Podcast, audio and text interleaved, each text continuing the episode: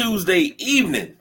Welcome to another edition of the Sideline Junkies Tuesday Night Flight. It's me, it's me, it's the big guy KG. I gotta introduce the man in the middle, the pivot man, the big man, the autograph extraordinaire, Mr. Double R himself, my man Ross, here for Joe the fan, baby. What's up? What's up? And on his, I guess that would be his left, my right, you have the one, the only, the biggest Eric B. and Rakim fan known to man, the Midnight Rider. What's going on, man? Yep, don't sweat the technique. Here we go. How y'all gentlemen doing? Good. How you? I'm feeling good, man. I'm hey, when you get anytime you get to work from home, that's always a good thing. That's a good day. So now today is the debut of our Joe the Fan segment. Yes, indeed. And I'm gonna toss to the Midnight Rider to start this thing off, but Ross is here. He's our inaugural Joe the Fan. Midnight Rider, take it away. So, so let's even talk about the beginning of this for us. Um, I think we came across Ross a few months ago, thanks to the show um, Medhurst and Russell or Russell and Medhurst. How they Yeah. put that together? Um, Ross heard about the show, and he's showing up for us like it's nobody's business. Love the support, appreciate the support. Um, so he was like one of the first people that came to mind. We had about we had a bunch of names, but we figured let's start off with Ross. Um, so as I start anything I do when it comes to talking with people, I always talk since you're a sports fan and diehard sports fan. Do you have like a first memory or even your fondest memory when it comes to this game of sports, basketball, football, baseball, whatever it is? I have a few. Um, it goes back, KG like this. When I was a kid and saw the Yankees win their first World Series, my dad let me stay up and watch it. And they had lost to the Reds the year before, four games straight. They got swept. And as a little kid, you're distraught, man. Your team got beat. Next year they came back and won. Then they doubled up and they won the following year too. That that's probably one of my first memories. Um, another memory. This is way back. You guys are younger than me, but I got to see Dr. J in the in the ABA down in Richmond play with, with all the guys and, and just watching him. And at that point, not knowing what he was going to turn out to be, and it, it, that was amazing. And of course, any of the the Redskins Super Bowls and the Nats and the Caps winning the chip. So So I've been lucky. So if you had to say, I mean, we're pressing you right now to say like your favorite athlete, who would your favorite athlete be? Or even if you have to give a top five to give respect to everybody that you like. favorite athlete, my, my favorite player of all time, still to this day, is Thurman Munson, number 15, the captain for, for the Yankees. I played I played catcher in boys club and in high school, and I wore 15. I wore it all the way through when I played softball. Just he he that was my guy, no no matter what. Um, that that was it. And then Magic Johnson when he started playing. I'm not a Lakers fan, but watching Magic play, still don't think anybody ran the point like he ran the point at six nine. I gotta agree with you on that one because that's exactly how I feel. Not a Lakers fan, Yep. but it's just something about Magic that draws me to him. Uh, now here's a question for you. We'll bring it to the. We're, we're, we're gonna we're gonna talk Commanders, but I know when we talk uh Bullets slash Wizards. Right. Now, that hype train that was the '70s Bullets Yeah. compared to let's say the the big three era which one would you would say would be a best a better era as a fan As a fan, the the the old school era, it, it was the, the they were legitimate contenders every year. I mean, every year they were legitimate contenders, um, and they played. It wasn't you know, they played every night. Wes Unseld, and I know you guys have seen he he would lean on Bob Lanier, lean on Kareem, all those guys, and wear them out. And he couldn't jump any, any higher than a stack of quarters off the ground, but he could get that big body in there and out rebound anybody. And and those guys played hard every night. Um, not taking anything away from from from the big three. I just think that was just a better era. That that that era lasted longer, um, and they were a lot more consistent. But when when it when that era was over, it was over. When Bobby D and and the Big E and Wes and all them left, it was over. Phil Chenier still to this day has one of the sweetest jump shots ever. If you go back and watch video of Phil Chenier, he had one of the sweetest jump shots ever, ever. Mm. See, a connoisseur of history. I love it. I love it. go ahead. Go ahead. no, but Get see, your- no, no, go ahead. I know what you got. Go ahead. see, I, I- because of what you've seen, Right. how you can break it down, I could sit here and pick your brain all day. Like, uh, uh, uh, put it this way: uh, a car ride. If we went from here to Texas, I don't think anybody would sleep. Well, I wouldn't sleep because I'd be No. picking your brain the whole ride. We'd be talking, right? And, but uh, now talking Redskins football team, Commanders, however you want to go. Uh, watching now, you watched them in the '70s under George Allen, correct? Yeah, I got I got to see him. Um, I don't I don't have memories of the Super Bowl they lost to the Dolphins. I don't have memories of that. My my my memories are, are more I guess around like seventy five in, in that area in that area. I can I can remember sitting on the back porch at my parents' house crying when they lost to the Vikings. I mean crying like like boohoo crying like somebody ran over my dog crying. They lost thirty five to twenty, and just just heartbroken as a little kid because they had a really good team. That team should have done a lot more than what it did, but the Vikings, the Vikings beat them. Sammy, I think it was Sammy White. It might have been Ahmad Rashad caught a pass laying on his back and then got up and ran into into the end zone. But I, I can I can still remember that. I've got to see a lot of stuff. I still remember Washington getting ready to force Dallas to punt, and D.D. Lewis just moved the ball a little bit and drew them off sides, and they called it offsides on Washington, gave Dallas a first down, and they ran out the clock. That was sometime in the 70s. I still remember that. Man, So, what you got from the '80s? Is there is there a fond memory or a great story like that for you from the '80s? Yeah, as you go, like when when Gibbs first took over, because Jack Pardee came in, um, and the team was okay. They weren't fantastic, but they played hard for him because he was an ex player and he had a lot of respect with the players in in, in there. Um, when Joe Gibbs took over and he first started losing, everybody everybody's just like, "What the hell's going on?" We we thought this guy was this great thing, but as it as it went, that first win when they beat Chicago, you, you can go back and, and, and see that. Um, I think we had a linebacker who intercepted the ball. Was it Don Hover? Maybe intercepted the ball. Somebody picked the ball off or recovered a fumble in the end zone, and it went from there. They won. Um, from that point on, they were competitive every, every time out. Um, I was I was fortunate to see a lot of stuff. I mean, I got to see the rivalry Billy Kilmer and Sonny Jurgensen go through to where Joe Theismann was returning punts. Kilmer and, and Sonny hated Joe because he was so cocky. He, he was just he was so cocky. But I mean, if you're good, you're you're going to be cocky. That he, he he did it. But he's returning punts. He did anything he he could to get on the field. Um, and then finally, he he got the opportunity. So and it, it- it's crazy because I, I think for what Theismann went through, what he did, I still think he should be a Hall of Fame quarterback. But that's just me. I'm I'm gonna go ahead and leave that alone. that's just me. Uh, bringing it to the forefront and talking about the 2023 Commanders. Uh, what's your? Let's start with your concerns for this team this year. Uh, what what what's got you kind of not feeling so safe? Well, it, and I'll steal Doc Walker's line where he said, "You got to win October. They got to win in September. They never, ever, ever start out fast, ever. I think we talked about that the other night.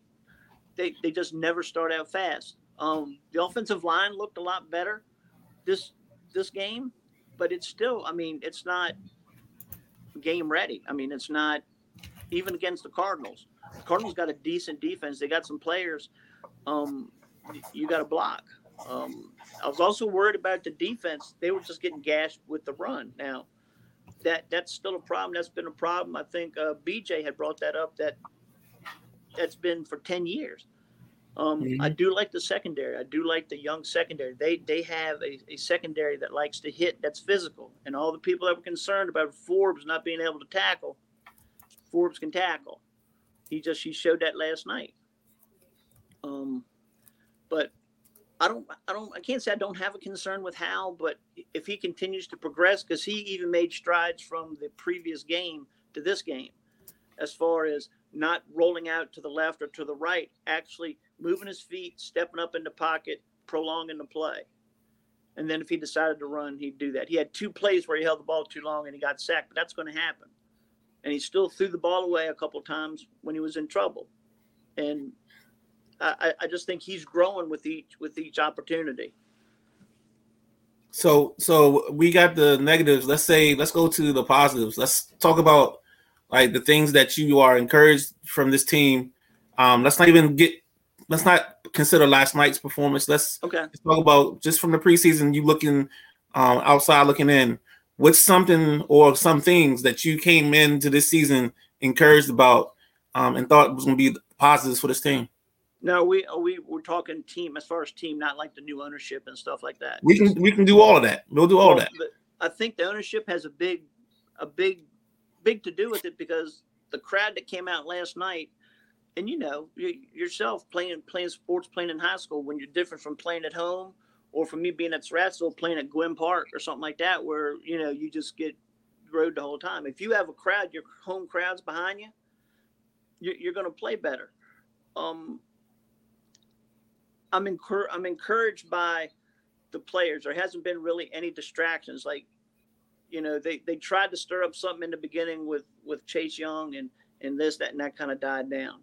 Um, I, I think that everybody's kind of coming together. The team seems to be coming together. They they tried to do it with even Rivera tried to stick his foot in his mouth talking about Eric Bieniemy when he should have stayed in house. That that's something that should have never come out in public. I mean, I've made it clear I'm not really a Ron guy, but he can't you can't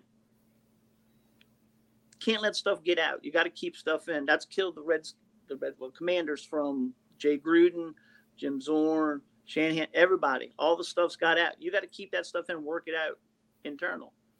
So get, go ahead. No, I was gonna say let's double down on this Ron, Ron thing real quick Yeah. before we move to um last night's performance. Mhm. Um, and if you got something else, KG, we, we'll do that before we go to the performance.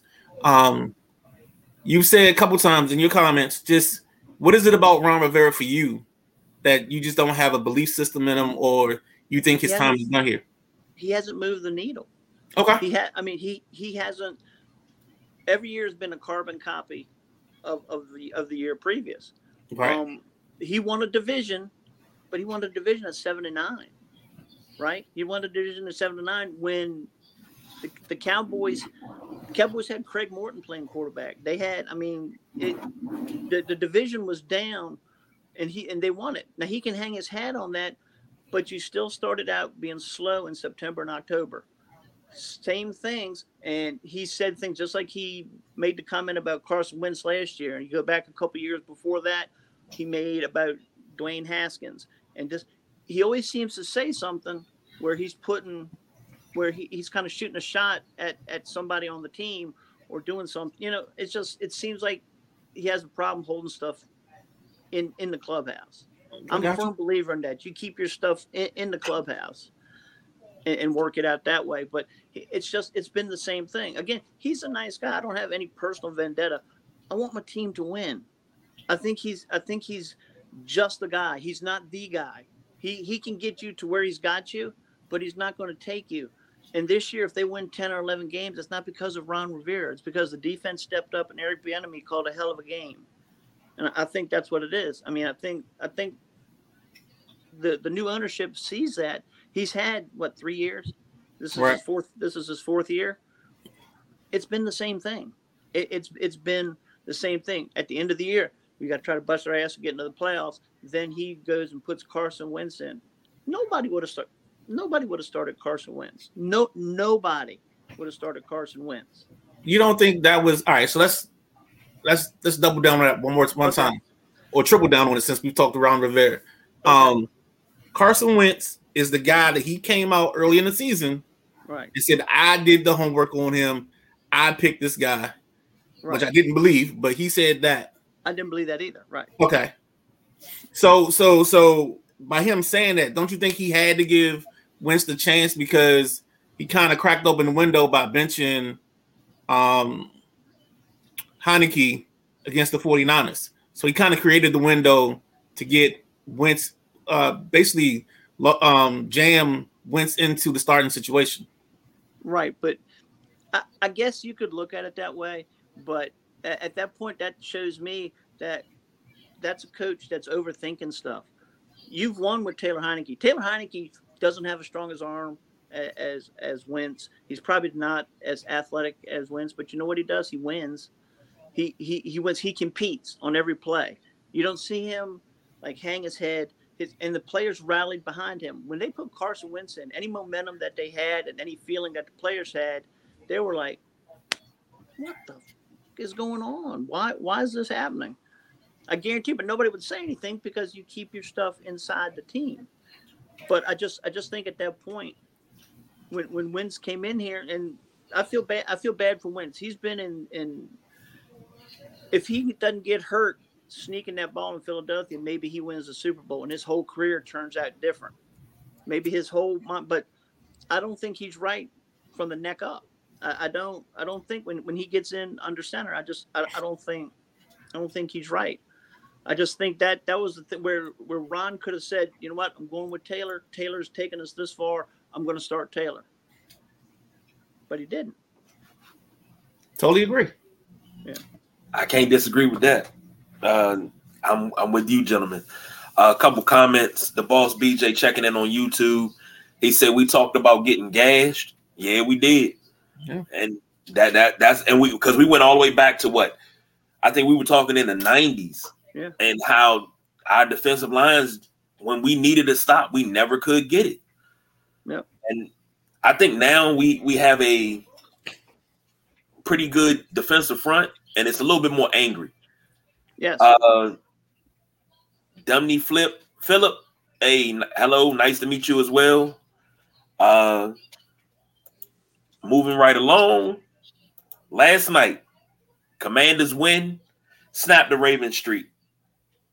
So many people on Twitter and, and social media has so much to say about Washington celebrating a preseason win when nobody ever said anything for the last four, five years of the Ravens saying, "Hey, we got a preseason streak, and you know nobody's beat us in the preseason in this long, but we snapped that streak, which is not, you know, the first streak that the Washington Commanders have snapped or the Washington football team. We snapped uh, Pittsburgh's eleven and zero streak.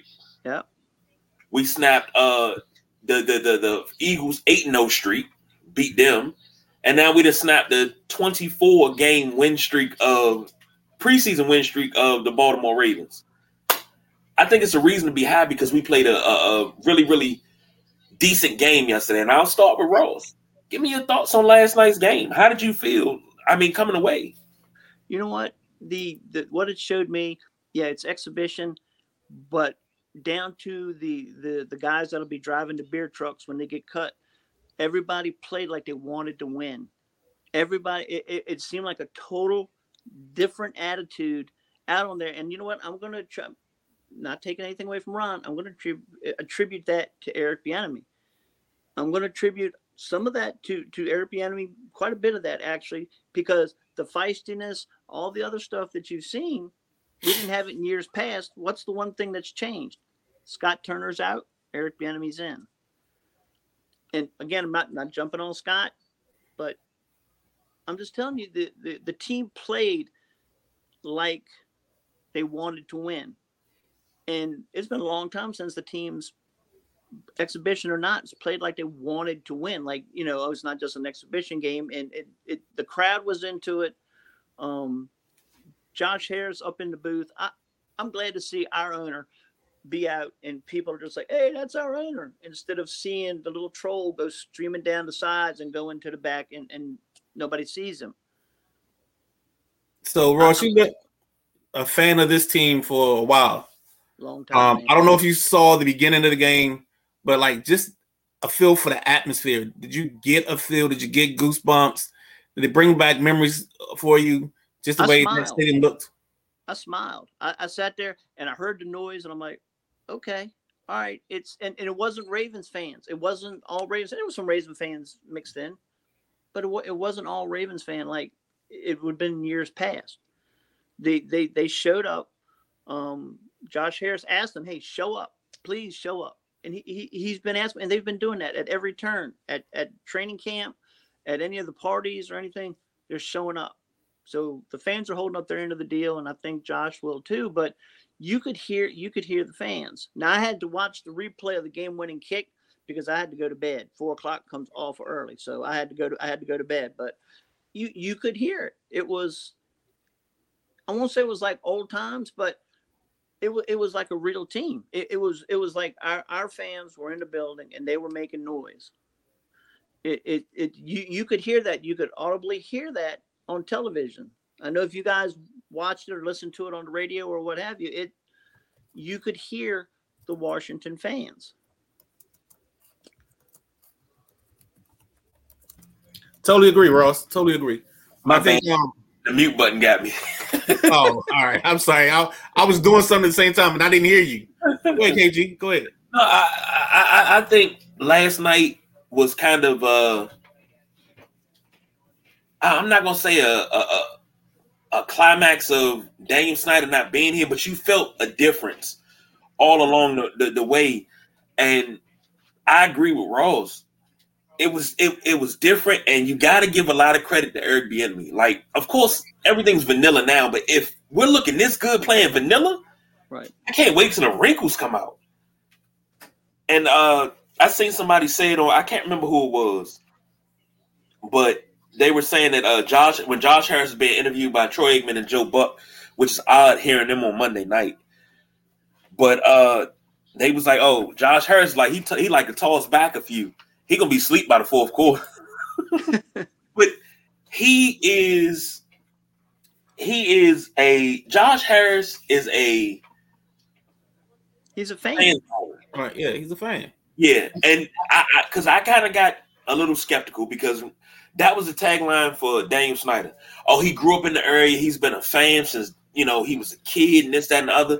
Yeah, but it's different being a, a fan as a kid, and then you take over the team and you say, "All right, I'm going to emulate Jerry Jones," rather than saying, "You know what? Let me put people in place to get this done." And that's what Josh Harris is doing. He's putting people in place to get it done.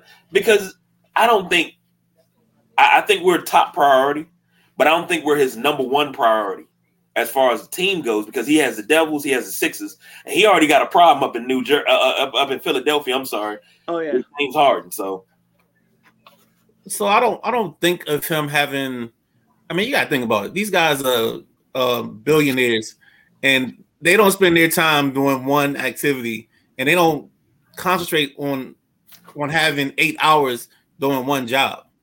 So he's gonna have his time in with this process and this program, and then he's also gonna instill power in the people that are around him to get the things done that's need to be done on a daily basis. And I think that's where the biggest difference, that's where the biggest shift comes in this program and how we do things. Is it's gonna be Yeah. shift to actually having somebody that's willing to let go of the reins. And if I pay you to do X, Y, and Z, I allow you to do X, Y, and Z. So there's a difference between a boss and a leader. Yep. Dan Snyder was a boss. This Yep. guy's a leader. Yep. agreed. 100 percent. That's he's got people in positions that that can do what's needed. It's not just him. Like with Daniel Snyder, it was just him, or him and Vinny Cerrato, or him and Bruce Allen. It. He's got Mitchell Rales, Magic Johnson. I can't remember the other gentleman's name. Um, I'm himself. I think it's Ein and somebody else. right. But he he's got guys that seem to be just as vested. Mitchell Rales was out there to begin at the Cleveland game, out there giving high fives to the guys as they ran out. I mean, they seem like they're invested. They they have the best spokesperson in Magic Johnson to relate to the public and everything. I, I just, it's like KG was saying, it wasn't the climax, but I can see it. You can see it building. And if this team gets off to a fast start, it's going to be crazy.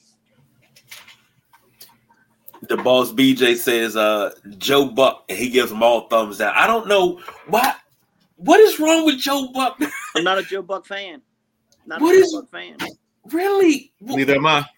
No, no, not a not a Joe Buck fan. I don't know. I don't know why. I can't p- pinpoint one thing. Just not. I loved his dad calling baseball games. Yeah. Yeah. Joe Buck, And- not a fan. That, that's one of the reasons why I like Joe Buck because I've heard him call baseball games on Fox. Yeah. And I, he, postseason baseball, he he was the voice of postseason baseball for me on Fox. But I, not many people really like him. And then the boss BJ also adds, "I'd rather eat a stop sign on a hundred degree day than listen to him." Good grief! Rough crowd, man. Yeah. Rough crowd. That's gonna be terrible on his teeth. Yeah. But I, I mean, we we can jumping off on announcers real quick. I mean, we don't really have that oomph tandem anymore. Mm-mm. So you know, you know, Summerall and Madden were tops. Right. So the difference is you got, and here we go. Thanks, KG. You on the exit ramp. We're gonna back up off of it. But no, no. Um, I think we have Kevin Burkhardt and Greg Olsen. It's probably my my one seed right now. But I think the difference is, um, Joe Buck and Troy kind of just stuck around, and they were the main guys for so long, so they became. But the difference is that we don't always consume sports the same way like we used to. So you don't fall in love with the announcers as much. Right. You know what I'm saying? I don't think I don't think of kids today saying, "Oh, I got to sit down and listen to Joe Buck and Troy Aikman." You know what I'm saying? I think that's more us. I, I think that's Right. more our generation than anybody else's. We listen to games on radios. Now I, I listen. I don't know how much you guys did, but radios like baseball games. If I had my radio, I, I could pick up Yankees games sometimes, not all the time, but I could pick up Yankees games on my little transistor radio at my parents' house. I listened to Ron Weber for years call Capitals games on transistor radio. Just a little trim with a little thing in. Would wind up falling asleep, waking up in the middle of the night with it still in my ear, taking it out. Mm-hmm. Yeah. I did that with Bulls games in the nineties. Yep. I would listen to Johnny Red Kerr. That's I'm a big Bulls fan, but I would listen to the Bulls, and it would work when I was home. But when my godmother lived in Northeast, it would work even better at her house. Right. When I couldn't get WGN, I wa- I listened to Bulls game. I still listen to games on the radio now. I love it. There But, was uh, a you guys probably know of this. I can't remember the name of the station, but there was an underground hip hop station out of New York that you could pick up like after twelve thirty or one o'clock at night, if it was no cloud, if it was clear, and you could pick it up and you and you could get some of the stuff that wasn't on regular radio that that was coming out at, at that time. And I can't remember what the name of it was, but it, it was it was an underground radio where they were they were spinning them. I remember that. I can't remember the name of it either. God, I Was it, was that. it 1450? Was it that hop I, I mean, it was a long time ago, man. It was. It was I know, I know there was there used to be a hip hop channel that I used to be able to pick up every so often. Yeah. It was like 1450, 1480. Um, and again, it was so long ago, but yeah, I, I- I remember picking up something like that every now and then. It was, but it was never consistent. And of course, the boss BJ got something to say. If you find a big enough trash truck, it would give you the metal you need to listen to Yankees games. Only trash truck though. hey, 28 27 world championships, and you still hating, my brother. Let me ask you, gentlemen, a question. Even though it's preseason, but Sam Howell last night was 19 to 25, 188 and two touchdowns. He had quite a few precision throws Yeah. that were on the button, like his poise, pocket presence. Is it too early to get hyped up on him and say, okay, we got ourselves a quarterback, y'all? Maybe to say, yeah, we definitely have one, but I would say that he, everything points to him having the tools to be a quarterback. I mean, you can't tell until they start playing the real games, and, and until you know he faces Buffalo's defense in week was it three or four. Um, Arizona's, you know, until he starts fate, but he he's making the right decisions. If he's got to throw the ball away, he doesn't mind punting. He'll throw the ball away, and we'll get him next series. He doesn't force it in anywhere. So he, he's growing. He he was better from the Cleveland game to this game, and they didn't. I mean, they put the ball up some, but I expect they'll probably put the ball up a lot more in the regular season because they're like Ben said, they're they're just they're vanilla right now. They're just running everything vanilla, and you, you're not you're not going to have you know 25 out of 30 for 288 yards in, in a in a preseason game unless you've got a quarterback that's trying to make the roster play in the second half. And you know what's Ross? To your point there, Ross, I don't even think you want that even in the regular season. I think we want you want him right around that 240, 250. Yep. Um, because that's going to tell me that a our running game is in high gear, um, and we're we're playing we're running the ball to and passing off of the run game.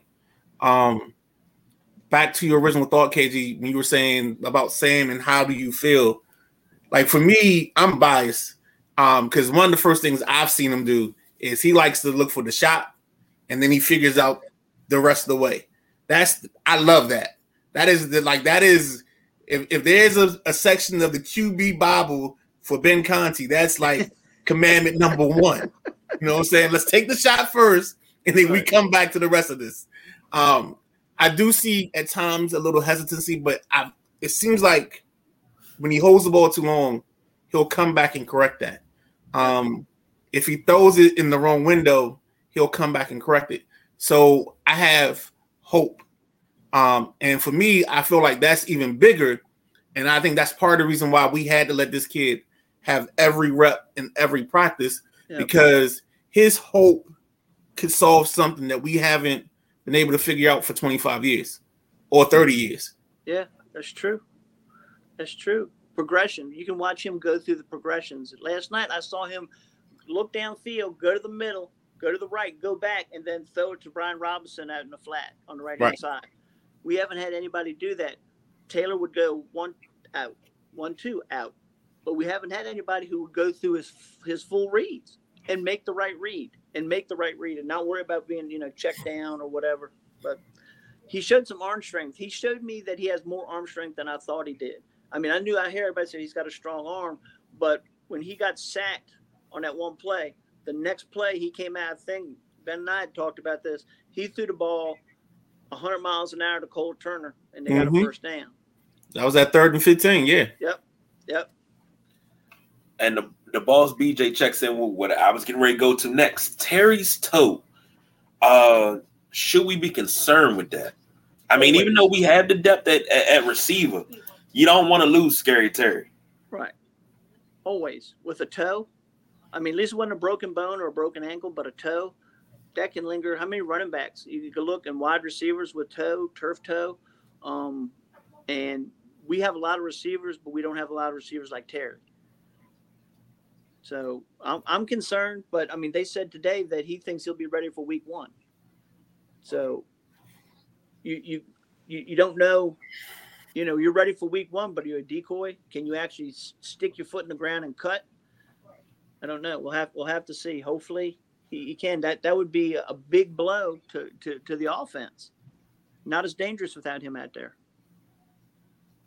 I can't I can't agree with you more. I think the the biggest issue, the, the word I was trying to avoid was turf toe, but I guess yeah. with the toe, that's all it ever becomes. Um, because I remember it was either 94 or 95. Deion had turf toe, and it was it was barking the whole year, and he just never could get rid of it or get away from it. Um, so yeah, I, I definitely uh think there's some concern.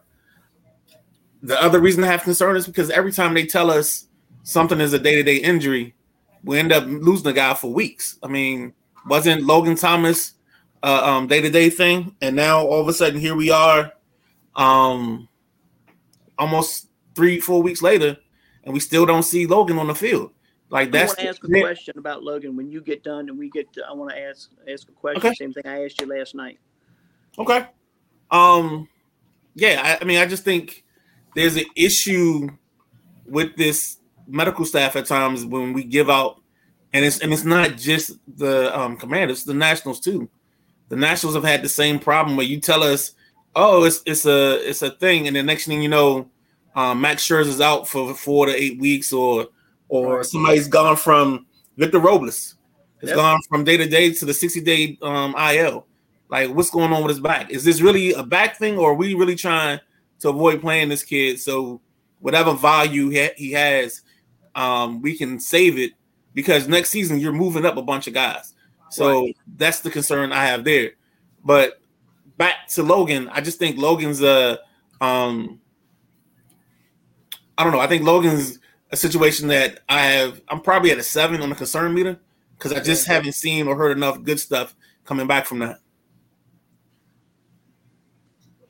I'm, I'm I'm a little bit higher than seven because I asked the question. I think I asked the question maybe about a week and a half ago when they first said he was hurt again, and it was serious. Uh, not matter of fact, this is last Thursday. It was last Thursday. Not saying that you know I'm ready to give up anything, but how much longer do we have? How much more of a window do we have with Logan? Because he he was a key cog in the offense two years ago. And we lost him, you saw the offenses go straight down. How much more of a window do we have before these injuries take their toll and we don't have the guy anymore? That's my concern. Well, that's your concern, but let's um hey Ross, let's get your question. Let's get you out of here. Um right. and then we'll um finish up with a little bit because we got one more after you you finish. Okay. Um so what was we were talking about it and I forgot what we were talking about. So let's let's just go ahead and just jump into it. Well, with with Logan, because I'd ask you, do you think that they will cut him? Um, Right. And we, I know that he's our our best tight end, but Cole Turner has been producing, not as much as Logan was when he's healthy. But when was the last time that Logan was healthy? Healthy. What was healthy? I mean, it's been it's been a long time, and you're paying him decent money because they signed didn't they sign him to a big contract? They He's around probably seven or eight million um on the cap. And, and and I think we talked about last night. I, it's it's a great point. I think I think if they had drafted a tight end this year, right. I think that question becomes bigger because then you start talking about cap savings as well. Um, Right. and like I said last night, I think the problem for Logan was he got cheap shotted in in um in Vegas. Yep. And, and, and that that shouldn't have happened. And then the other one was just the calf strain late in the year, and he just couldn't get back. But Logan was wide. There was so many games last season where we settled for field goals, where if Carson Wentz or Taylor Heinicke could get the ball within, and this is scary that we couldn't get the football in the radius of a six foot six guy Yep. with a six seven wingspan. We can't get the football in the radius of his body for him to catch a football. Yeah. But I mean, at what point do you pull the plug? I mean, at, I think I think you have to go through the season. Okay. I think you have to go through the season, and then um, if I had my sports track up, I would see what his salary is next year, because maybe he's done with all his his money that we promised him, the signing bonus money, right. and now you get an easy exit ramp because nothing hits your cap. There's no need in taking a, a cap hit for the Right. tight end, and I think this is the season. Like honestly, next year I feel our first two picks should be um a tackle. A tackle has to be one of the first or second pick, and then I think the tight end has to come in next because we have to get a playmaker and tight end. Um, and hopefully, if we have a done enough season, we'll be in that category where the guy like um the kid out of Georgia, um Bowers is available, and maybe you can pick up something like that, or where you can get a playmaker. Because when I see Bowers, I see a very very athletic Chris Cooley. Yeah. Yeah. He's a little bit bigger than Cooley was, though, right? Yeah, he's a little bit bigger and he's definitely faster. Yeah. But they just have this way of getting open in his neck. That's cool. Looking at uh Logan Thomas contract, base salary uh 6.2 million with a signing bonus of 1.7. Uh his roster bonus this year is 350,000, workout bonus 300,000. So his cap hit is 8.6 million. Damn. So I don't and but going his- into year, Going to next year, what's his 2023 cap number if he has one? his cap hit for next year is a little bit less, it's 8.3. Damn. Okay, but what's his does he have a dead money? Uh after year two, his dead cap would have been three and a half million. So if they would have let him go now, I think it would, the dead cap would be three and a half million. Okay. And that, that's just basically the signing bonus. Yeah. That's just that's all that is. That's just a signing bonus money. but now he's All going to be 32 this year. But whoo, that's and Ross, you said exactly what I'm afraid of. Do you cut him? Do you cut him? That's a good question. Well, I think next year you'll figure it out because you get 80. I think this team has 80 million cap space going into next season. Yeah. So you, You have what decisions. with that. You have decisions to make. You're not. You're not. I'm sorry. You're not investing in both the ends. You cannot. That would be physically irresponsible to invest in both the ends. You have to hit the extra ramp with one of them. Flip a coin. Um, do whatever. Dude, you, you're talking. All right, hold on, hold on, hold on, hold on. You're talking about the hundred million dollar line.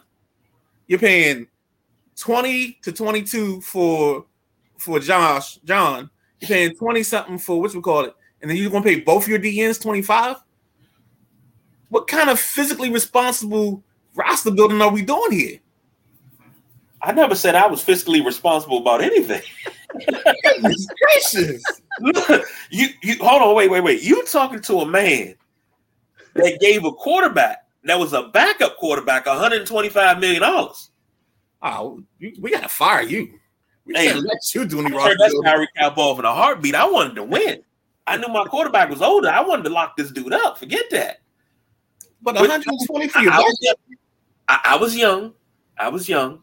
I learned from my mistakes. I get what you're saying, but here's the thing. That- n- n- let me rephrase that. I get what you're saying. However, who do you choose between? Do you choose? And we're talking Chase and, and Sweat. I think you let the season play out and you let them Right. let the chips lay. And Now- the guy, the, the- it may come down to here's the thing. I'm gonna say it this way: it may come down to signability. It may come down to the guy that you can get the better deal with, who's willing to put pen to paper right then and there. And if that's one, then you you franchise the other, and then you tell his agent, "We're gonna friend." I mean, his agent's the same guy, so you just tell him, "Hey, we're signing this one." Tell the other one we're going to franchise tag them, and then you can go looking for trades. What if? And this is Oh, what ifs? no, no. What what if both of them have double digit sacks? And I'm not talking. Oh, both one got 10, one got 11. What if one has 15 and one has 17? Then you trust your football guy because it's not going to be Marty. It's not going to be the Marty party.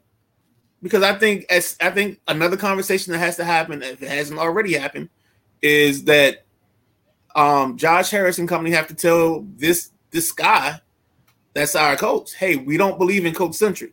We Right. believe in GMs and believe in the power being in the GM. So we're going to take power from you. You can keep your contract because that that happened before we got here. We're not responsible for that.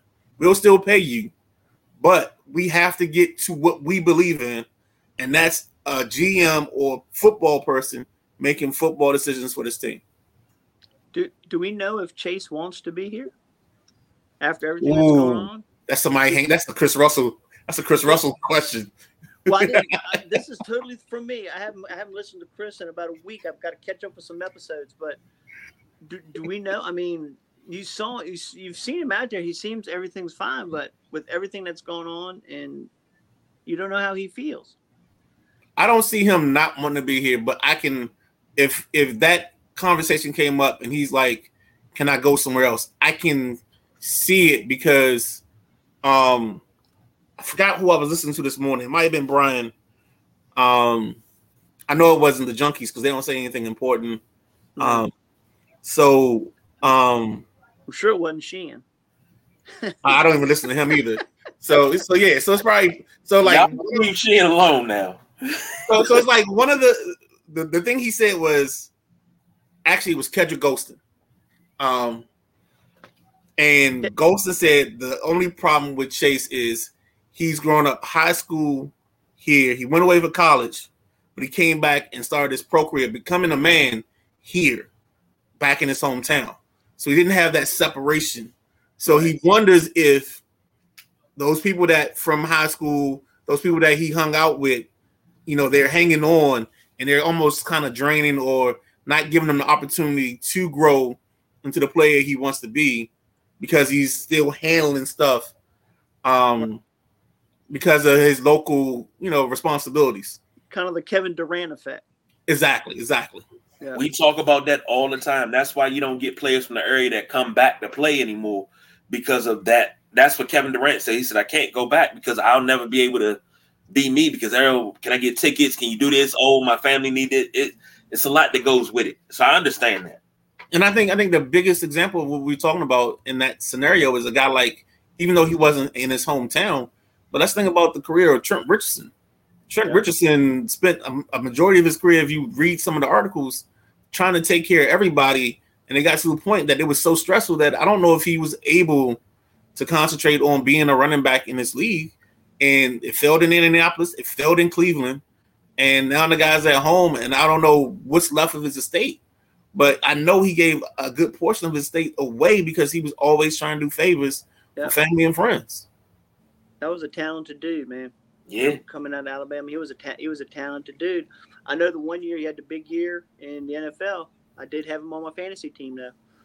I know I know that, so he he definitely helped out.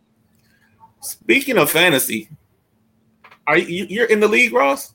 Absolutely. Cat And you're doing the picks? around me. You're doing the picks? didn't Okay. I said, are you doing the picks? Oh yeah, Okay. yeah, yeah. yeah. Okay. All right. I got you. You sent the the thing. I got the thing uh, last Okay. night that you sent me, and I signed I signed up for it. I got a. All right, so you guys know me. I kind of like to peruse in the Vegas scene of gambling. So there's another one on ESPN called um, Win Totals. Would you guys have interest in that? So basically, it gives you a number. So let's say Washington six point five. You pick the over under. Are, are they going over six and a half wins, or are they going to be under six and a half? If it's Kansas City, it's 11 and a half. Going over or under. Trust I did me. that on DraftKings. DraftKings. Yeah. I did that. Yep, I did that on DraftKings. I put 50 was it 50 25 on Washington being over six and a half. Okay. Yeah. Now this one you don't have to bet on. This is just Okay. strictly for um for fun. But you Okay. can pick every. It's like all all 30 teams. Uh, I think last year I was like 17 and 13. Um, I think Atlanta killed me, and it was somebody else that had like right at the end that messed me up. But that's another option. And since it's here with the sideline junkies, you know, I will always put it in a format that everybody can jump into it. Um, as much fun as we can have as a group, man. That'll work. And before we jump, uh the boss BJ says right now, sweat more sacks means more trade value. And I agree with that. But So then wouldn't you trade Sweat and then keep Chase? I'm, I'm asking a question. I'm, I'm not ready to make this decision yet. You asked me this question. I'm not ready to make this decision yet.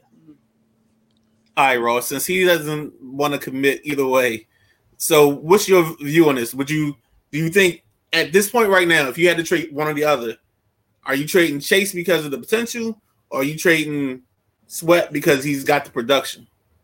Um, to be honest, what I can get back the most, whoever I can get back the most for, that'll help my team. That's if I can trade Chase and get back, you know, a two and a player or a one and a player or what, how whoever gives me the most to to make my team better is who who I would trade. Um, you got to wait till the season plays out, like KG said. You got to wait for it to play out. Once it plays out, then you can kind of make a decision. Um, I know Chase had the the stinger, the neck stinger, Right. um, in in the thing. So I want to see how he heals up from that, and just to make sure he doesn't have a bunch of nagging injuries. You know, he's been working out, trying to get back, and his tendons and everything. You know, I just I want to see how he's going to go. Same with Sweat. Both of those, they're great athletes. Both of them. There's no way we can sign both of them. There, there's just there's just no way. There is a way, but then we're strapped. But Right. yeah, it, it whatever whoever would draw the most interest and, and would bring me the most for the team, I, I, I would trade them. I'd, I'd trade them before camp was over, if that was the case. So and it sounds like what you're saying. If I mean, and I'm in this thought process too. If this team signs both the ends, you're essentially not putting any money into linebacker, and you're definitely not putting any money in the running back No, because you just no. can't. Right. You would have to you would have to draft a running back every year for the next for for however long their contracts go because you got to keep it cheap in the running back room, and then you're gonna have to keep it cheap at the linebacker spot. Well, they have like our running back room is, is good. I'd put our running back room against a lot of the guys, a lot of the teams in the league, just like our receiver, just like our receiving group. Our running backs and our receivers are better than Kansas City's.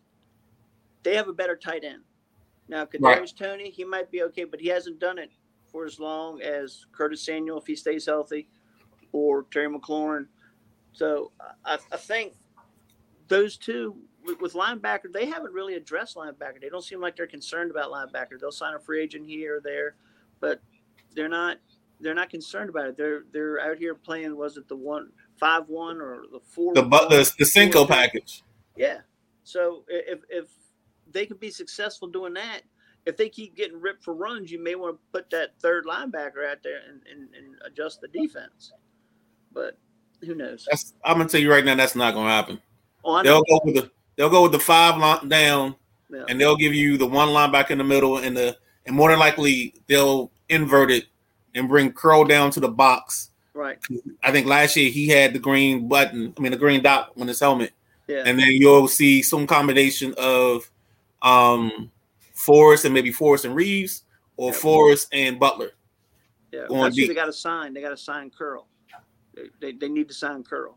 Don't let it go Absolutely. any further. Just they, they need to sign Curl. I would sign him before I signed either one of the defensive ends. I'd sign Curl. I try to sign Curl tomorrow Yep, I can agree one with hundred that. percent. because if we, you get him now, because don't give him any more time to put anything else on tape Right, because you lose his he, he's going to gain he's going to do nothing but gain value. right. Price And one thing you don't need to do is let him gain value because you're going to end up in a nice position where you didn't sign Turner ahead of time or ahead of schedule, and Turner came out and jumped his value probably 50 million in the last two seasons he was here. Rendon, the same thing. Even though Rendon hasn't earned it right now, he still jumped Yep. from like 175 guy to a 245 guy. Yep. And I really thought the thing with the D line, they should have gone with the Colts copy when the Colts had their front. They got rid of Buckner early. I'm sorry, San Francisco. They got rid of Buckner early, traded him to the Colts, got a first round pick. Whatever they gave up, they drafted a young um, defensive lineman um, out of South Carolina that year. And the only problem he's had is he's just been hurt. No. Yeah. Well, KJ? gentlemen, I, I- I'm I'm sitting here and agreeing with y'all. The only thing that's that, that was surprising is hearing the midnight rider of all people talk about signing a running back. I didn't sign the running back. I said we just let them go. You pay you pay them on the cheap. Right. Yeah, you Yeah. say pay- keep them on the cheap, but I mean, you know, you're gonna what you say draft the running back every year. Nah, Yeah. he's talent. Sixth or seventh round, you just draft a back, and if he happens to flash, you, you keep him. You can play special Yeah. teams and fill in. Yeah, You, you draft one in the fourth because now you got to you got to replace Gibson soon. yeah. Damn, the brother still producing. Oh, You, I- you- you got Rodriguez. Brian gotta Robinson's on the second the second year of his deal. I mean, there we go. We ch- we churning and burning running backs, baby. I'm sorry. Yeah. You I- see how the league's treating the running backs? oh yeah, They're like a one night stand. Bang, we'll see you later. And yeah. and That's that's that's the, the perfect perfect analogy. right. It- it's it's sad. It, I you go from I mean, but you also got to realize there are there are no more Barry Sanders, Emmitt Smiths, uh, uh, uh, Eric Dickersons. There are no more every down backs anymore. Everybody's a special back. Well, no, that's because we're not focusing like we used to on the running back position because this is now a passing league. It's not a running league. So now Yeah. your running back has to be able to be like a McCaffrey, like a Kamara, where you get you get 25 touches, but maybe 15 of those are carries. I mean, I'm sorry, 18 of those are carries and seven are um, passing plays out of the backfield. Yeah. Like that's what B Roberts going to look like this year. He's probably going to have about 15 to 16 carries, and then you're going to get like four or five um, receptions. Yeah, he's gonna Oh. gonna be involved in the passing offense. Yeah, The boss BJ say he found a running back in District Taco. and you, you, I'm gonna tell you another position. Linebacker is starting to become that now. Linebackers become, become uh expendable. I said that too. What was it the, the Sunday show? Yeah, yeah. It's, it's the, the the linebackers are now uh, old safeties that used to play in the box. Yeah, so guys like a Landon Collins, um, because they're gonna have to cover still, so you need some athleticism. But right. those guys are now being pushed down. They need side. They, they need to be able to go side to side, not so much exactly. back. They just need they need to go side to side. And that's because we're playing football now, all fifty yards of the field, the right. the width of the field. Yep. I mean, look at the number of bubble screens, the the wide receiver screens we're running. We're running the the the, the back and the flats. So all that we're running outside zone, outside zone sweeps, toss sweeps, yep. toss cracks.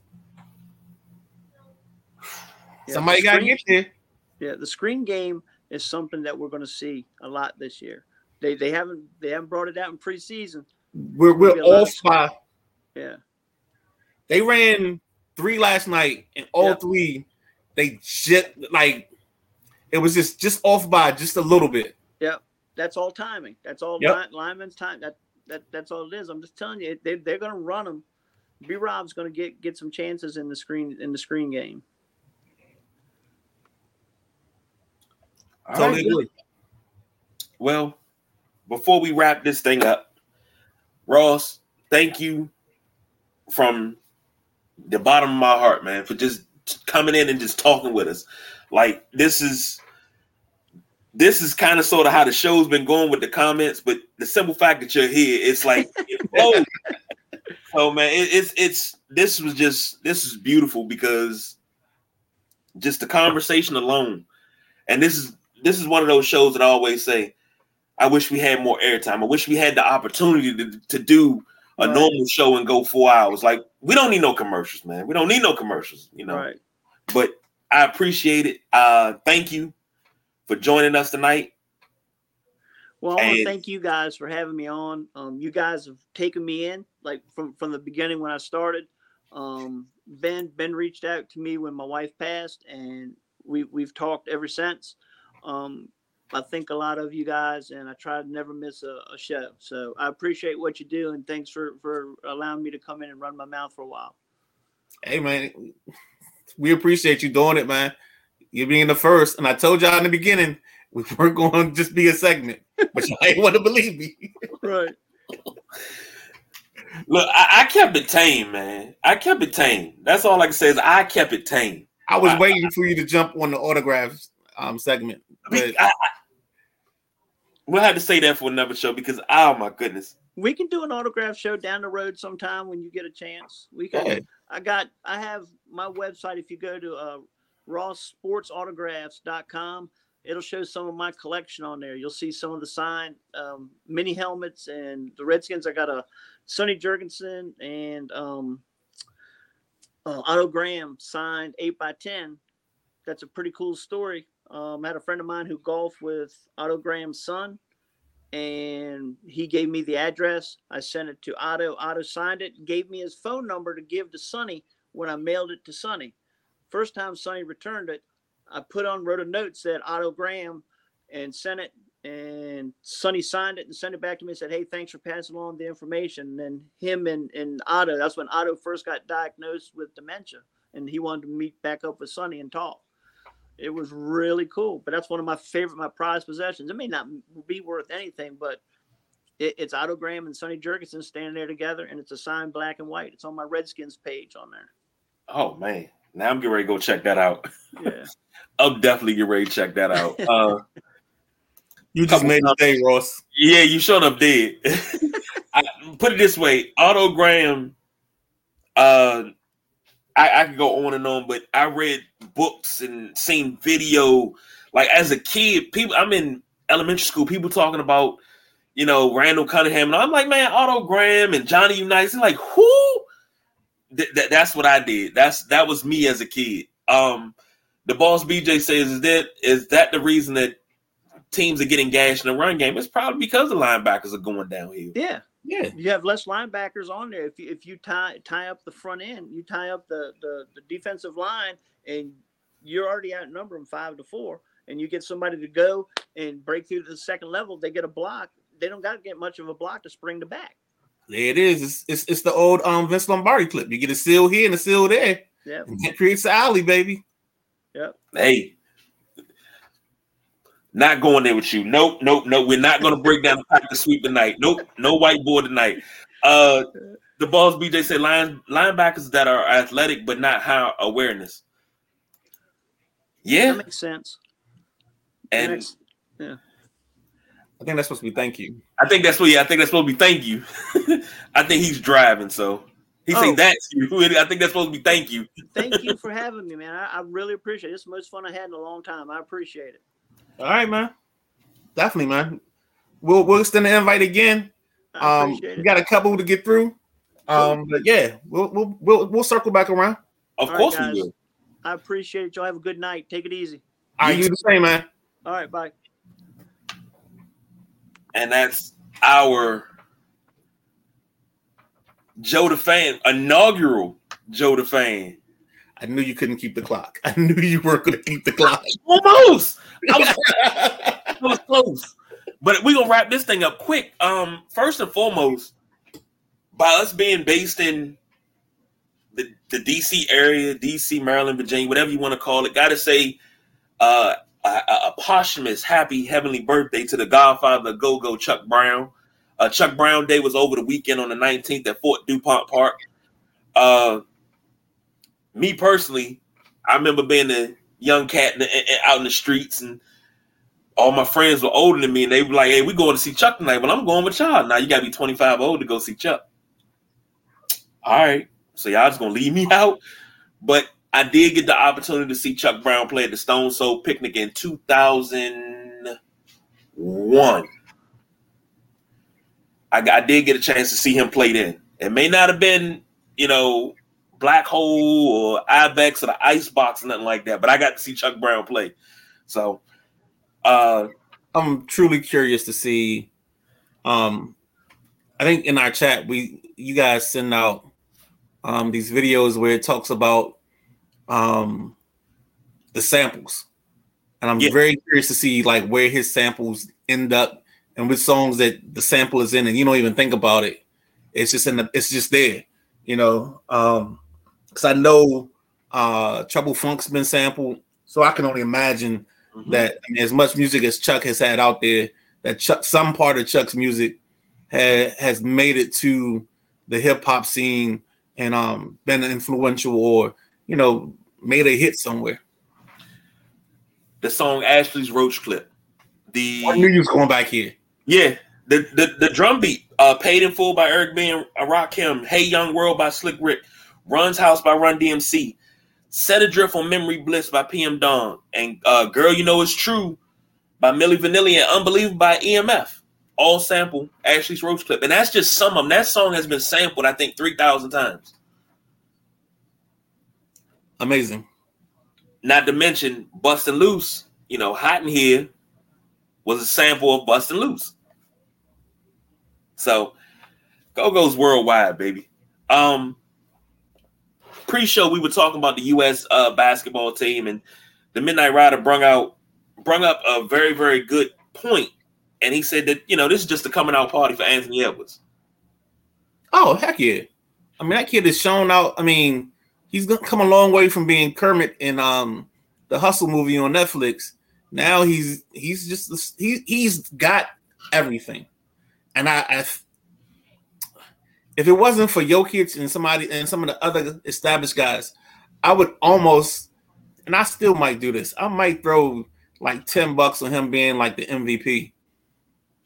The only problem is I just don't think their record will be high enough or good enough because he plays with um two of the biggest useless big men in the NBA, um, Karl-Anthony Towns and um, Rudy Gobert. Uh, the infamous Rudy Gobert who couldn't make a move on a six-one point guard in the post, which still doesn't make sense to me. But hey, it is what it is. Hey, But- don't forget Rudy Gobert shut the whole world down. He, I mean, he shut the whole league down. Right. With his COVID situation. Yeah, So, You so yeah, about it, mother. I, Rudy Gobert always. I love to hit the, the the the gangs of New York line. You know, what did it be? Uh, uh, uh rib a, a rib a chop, loin a shank, a liver, a heart, a heart. This boy has no heart. That's how I feel about Rudy Gobert. This boy has no heart. Okay. And if he ever wants to rebuttal that, he's got more than enough free range to come on the show. Um, not hard to find. If you need the address, I'll give you my address and I'll tell you to your face you have no heart.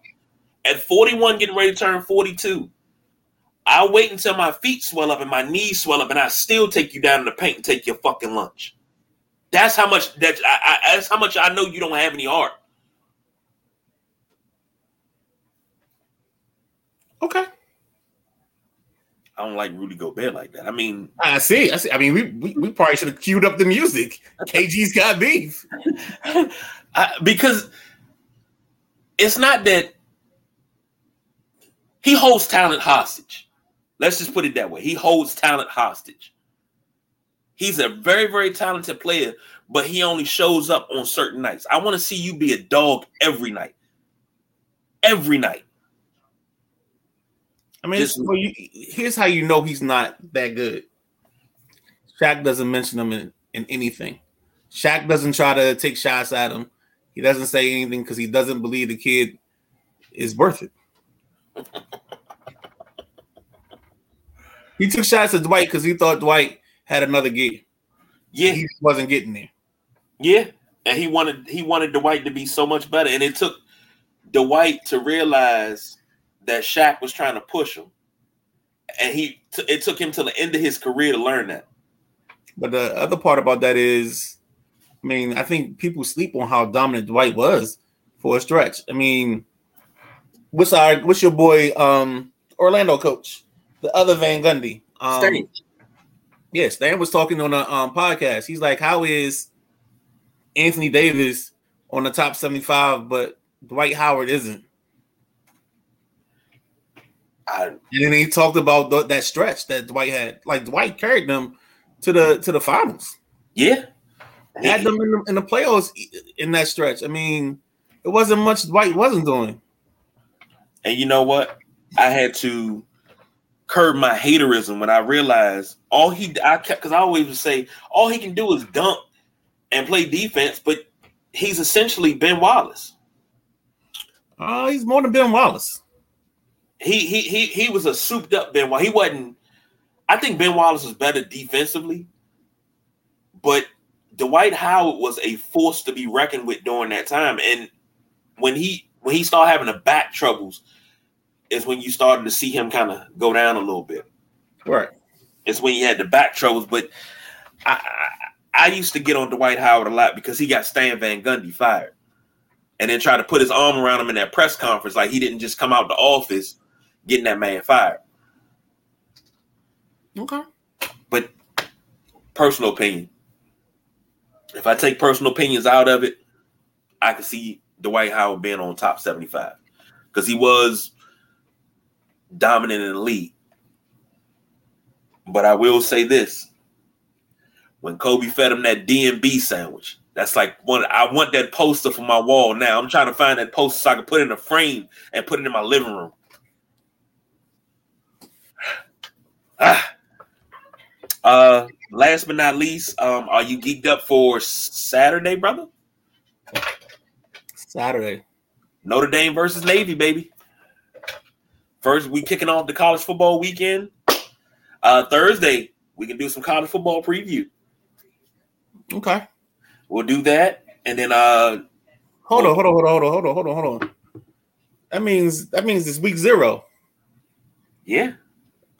So the scrutiny begins in in Boulder. The scrutiny begins. Um, the the era that is the prime era, the the Coach Sanders era in Colorado. Um, as you see the hat, because Prime is one of my guys. So the Prime doing it, I'm I'm I'm a I'm a back him. Um, Notre Dame. I just want to see Hartman just like just show just show and then I then I want to see um, Chris Tyree in the slot.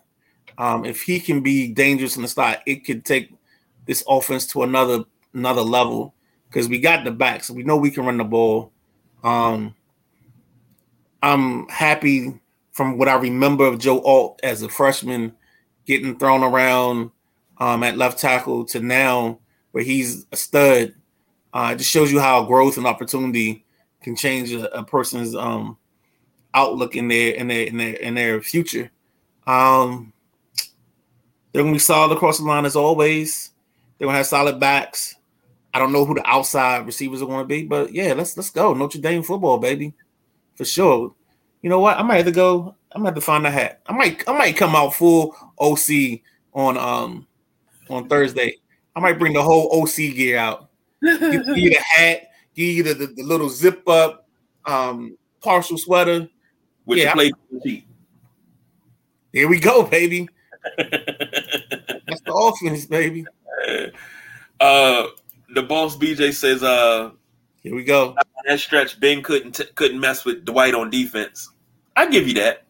I'll give you that. But Dwight was was I think he was defensive player two out of that three year stretch. Yeah, Like I like think that's I think I think the the hate on Dwight hits from his in his career kind of blinded people on his his beginning of his career. I'll give you that. Yeah. Uh, so that's it for us. We'll be back on Thursday. Um, man, this is a great show. I was I wasn't worried. I was just more nervous. I don't know. I get nervous when we have people when, when we have people on. I just get nervous. Like you know, is the house straight? We we good? well, is the wings hot enough? I was honestly, man, I was like, I was just so gung ho. I already knew, like, I know you and I know him. Like, I knew the questions were going to just happen, man. I felt it. Yeah, but here's where I was really, really what I was really, really worried about is that wormhole Gotcha. and going down that worm because I know I know I can talk. And then knowing that Ross knows what he knows, Right. I know he can answer some of the questions that I got.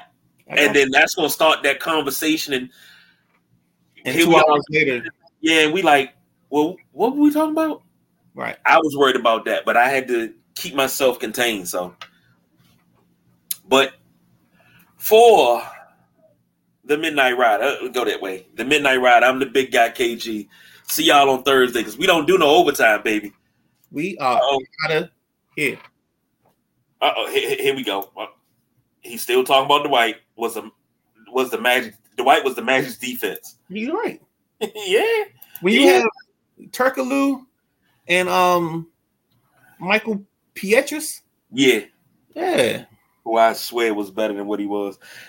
No that's, comment. that's that's a wormhole conversation. But we don't do no overtime, y'all. We are out of here.